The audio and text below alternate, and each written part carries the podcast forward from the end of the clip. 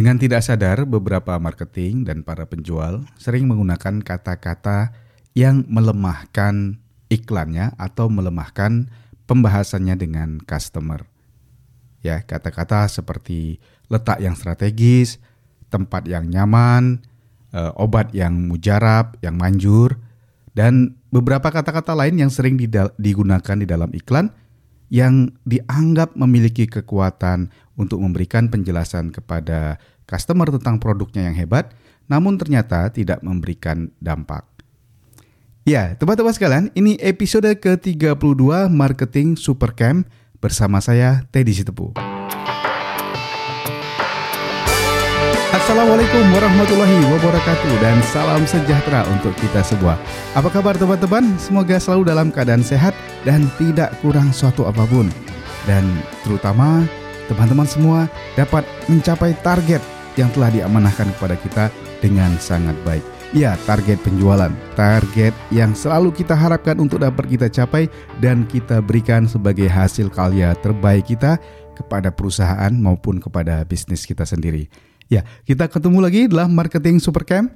Pada hari ini kita akan membahas beberapa buah kata yang tidak tepat dimasukkan di dalam sebuah iklan atau penawaran kepada konsumen dan bagaimana cara mengatasinya. Teman-teman sekalian, ya kalau Anda pernah mengingat-ingat apakah pernah membuat iklan atau menyampaikan penawaran kepada customer dengan mengatakan, ya misalnya ini contohnya dalam uh, dunia properti. Properti ini terletak di lokasi yang sangat strategis. Anda akan mendapatkan keuntungan yang sangat besar dengan membeli properti ini. Ya, strategis yaitu kata yang sering digunakan para marketer atau para penjual untuk menyampaikan informasi tentang betapa lokasi dari properti ini sangat baik.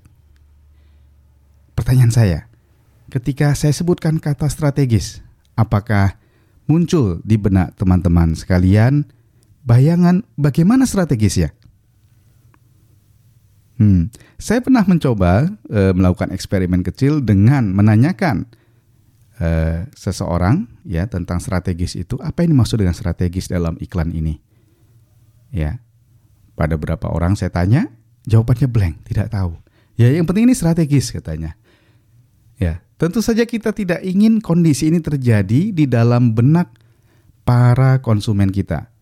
Ya, kita tidak ingin memberikan suatu kata yang tidak memiliki arti atau tidak memberikan gambaran jelas tentang produk kita kepada customer kita itu. Ya.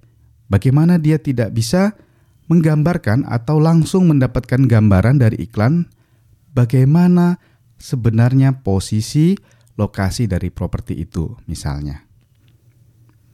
Ya, lalu bagaimana mengatasinya? Ya, sebaiknya gantilah kata strategis itu, ya, bisa diganti atau jelaskanlah dengan lebih detail tentang arti atau apa yang Anda maksud dengan strategis itu. Misalnya begini, properti ini terletak hanya satu kilometer dari pintu tol Jagorawi, ya, atau dari pintu tol uh, Lebak Bulus, atau dari pintu tol Cawang, dan seterusnya.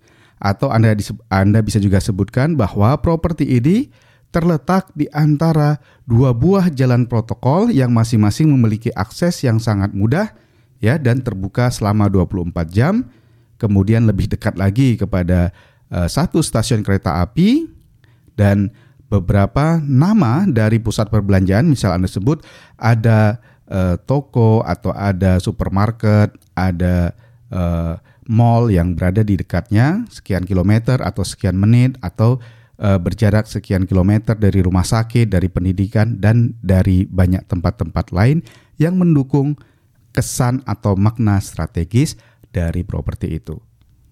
Ya, jadi lain kali ketika Anda membuat iklan tentang strategis, jelaskanlah dengan detail arti strategis itu. Begitu?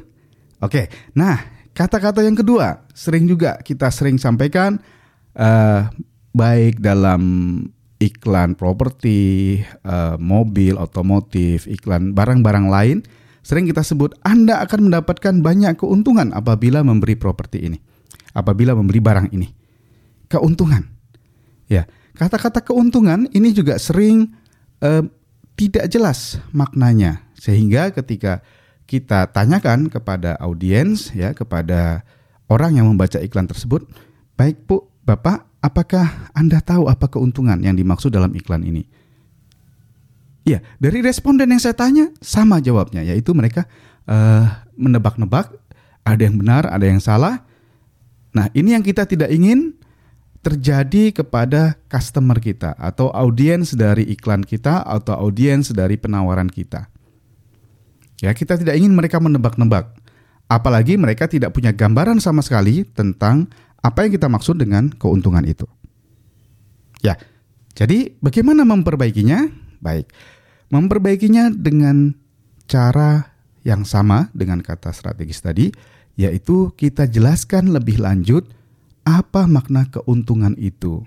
Misal begini, ya, dapatkan profit ya atau dapatkan kenaikan harga sebesar minimal 20% dari tahun ke tahun apabila Anda membeli produk ini atau membeli properti ini. Ya biasanya harganya naik tahun ke tahun adalah properti ya. Ya. Atau ketika Anda menjual sebuah oto, uh, produk otomotif misalnya Anda dapat katakan untuk mengganti kata keuntungan itu misalnya dapatkan ruangan bagasi yang mampu mengangkut tiga buah pohon ya, eh, tiga buah meja, tiga buah kursi, apa saja begitu ya, barang yang bisa masuk dalam bagasi itu yang bisa Anda gambarkan sebagai bagian dari keuntungan. Ya.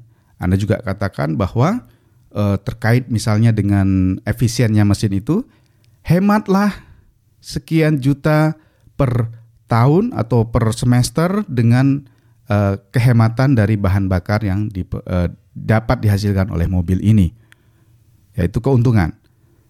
Ya, barang-barang lain juga Anda bisa jelaskan keuntungannya dengan lebih detail. Apakah itu bisa dijelaskan dalam bentuk angka uang atau dalam bentuk benefit, manfaat yang bisa diterima oleh customer Anda, dan ilustrasi-ilustrasi ilustrasi lain yang lebih jelas uh, di benak si konsumen tersebut. Ya, kata-kata lain juga yang sering uh, muncul dalam iklan misalnya kenyamanan ya. Anda akan mendapat kenyamanan apabila menyewa toko ini ya atau ruangan yang kami sewakan sangat nyaman atau rumah ini sangat nyaman dan seterusnya. Baik. Sebenarnya apa sih nyaman itu?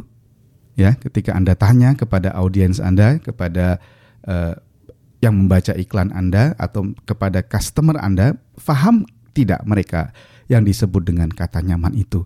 Apakah gambaran nyaman yang Anda inginkan nanti akan sama dengan gambaran nyaman yang muncul di benak si konsumen? Kemungkinan besar tidak sama, ya. Apalagi kalau salah kesan yang muncul di benak mereka. Nah, kalau begitu bagaimana memperbaikinya?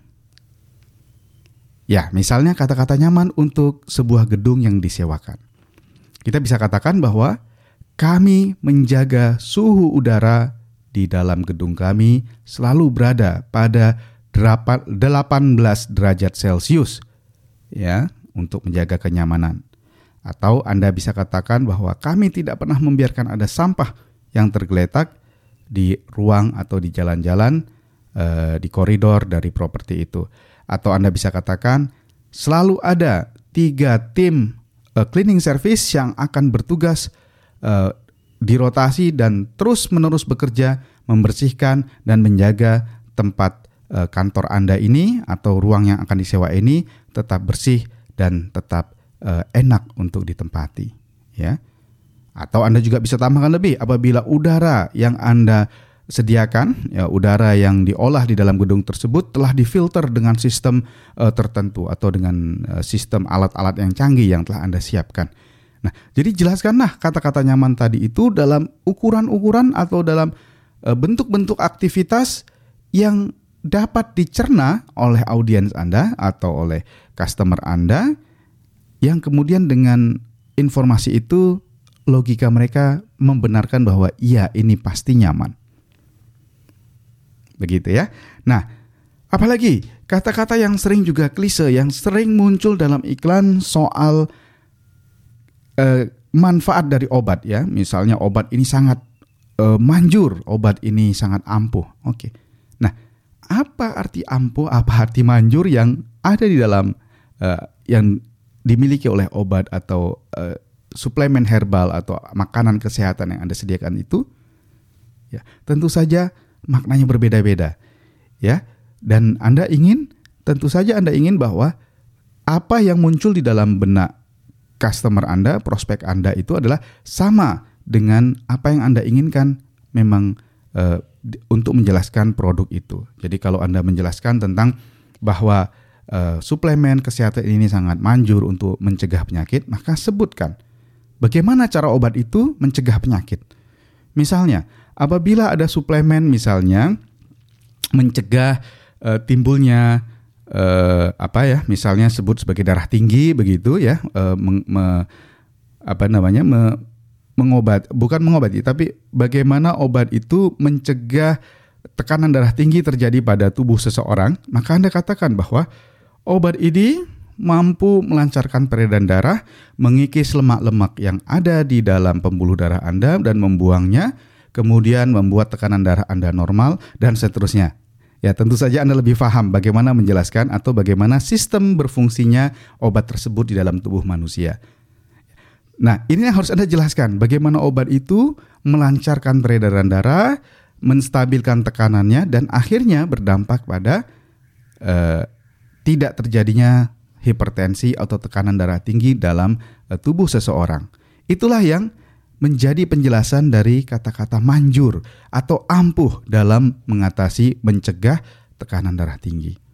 Ya, kita sudah bahas tadi soal uh, kata-kata strategis, memiliki keuntungan, ya, nyaman, ampuh. Ya, Anda bisa cari lagi banyak kata-kata yang ketika muncul dalam iklan itu seolah-olah sangat uh, sangat hebat, sangat kuat menjelaskan produk Anda atau jasa Anda, tapi sebenarnya akan memberikan kesan atau bahkan tidak memberikan kesan. Ya, Anda akan banyak lagi menemukan kata-kata yang sama seperti itu, eh, kata-kata yang digunakan dalam iklan yang seolah-olah memberikan kesan kuat, padahal sebenarnya tidak memberikan kesan apa-apa bagi konsumen Anda. Ya, Langsung saja dipraktekkan, coba dilihat iklan Anda selama ini yang sering diposting di media sosial atau dicetak ya atau Anda sampaikan dalam bentuk pembicaraan lisan dengan para prospek Anda sendiri. Mana yang lemah, segera ganti ya, segera jelaskan sebagaimana yang sudah kita bahas tadi. Ya, teman-teman sekalian, semoga perbincangan kita pada episode ke-32 ini bermanfaat untuk Anda dan saya senang sekali kalau teman-teman mau berbagi dengan memberikan subscribe maupun men-sharingkan layanan podcast ini. Ya, sebagaimana teman-teman tahu, podcast ini bisa diakses lewat iTunes, ya, lewat podcast uh, layanan podcast di Apple di handphone yang berbasis uh, produk-produk dari Apple, iPhone uh, maupun dari iPad Kemudian kalau untuk Android, teman-teman bisa mendownload aplikasi yang namanya SoundCloud atau Stitcher ya atau Podcast Addict ya. Berbagai layanan aplikasi di Android juga sudah sangat banyak untuk bisa mengakses layanan podcast ini. Ya. Atau teman-teman mau membagikannya lewat Facebook dengan mengcopy uh, link dari podcast ini kemudian menyebarkannya lewat uh, status media sosial teman-teman ya. Uh, Mengapa demikian? Karena tentu saja pertama kita dapat berbagi dengan para profesional lainnya agar makin banyak uh, teman-teman yang dijangkau oleh layanan podcast ini. Uh, yang kedua, teman-teman akan membantu saya untuk membuat layanan podcast, uh, podcast ini menjadi lebih mudah dilihat orang karena rankingnya akan naik dan kemudian mesin indeks dari mesin-mesin pencari maupun dari uh, podcast itu sendiri akan menampilkan layanan marketing Supercamp ini pada hasil pencarian yang lebih tinggi. Ya. Demikian teman-teman sekalian, terima kasih atas perhatian yang selalu teman-teman berikan. Dan akhirnya saya selalu mendoakan teman-teman sekalian semoga selalu dalam lindungan Allah Subhanahu wa taala, tetap sehat dan terus mencapai target kinerja yang telah diamanahkan. Wabillahi taufik wal hidayah. Assalamualaikum warahmatullahi wabarakatuh.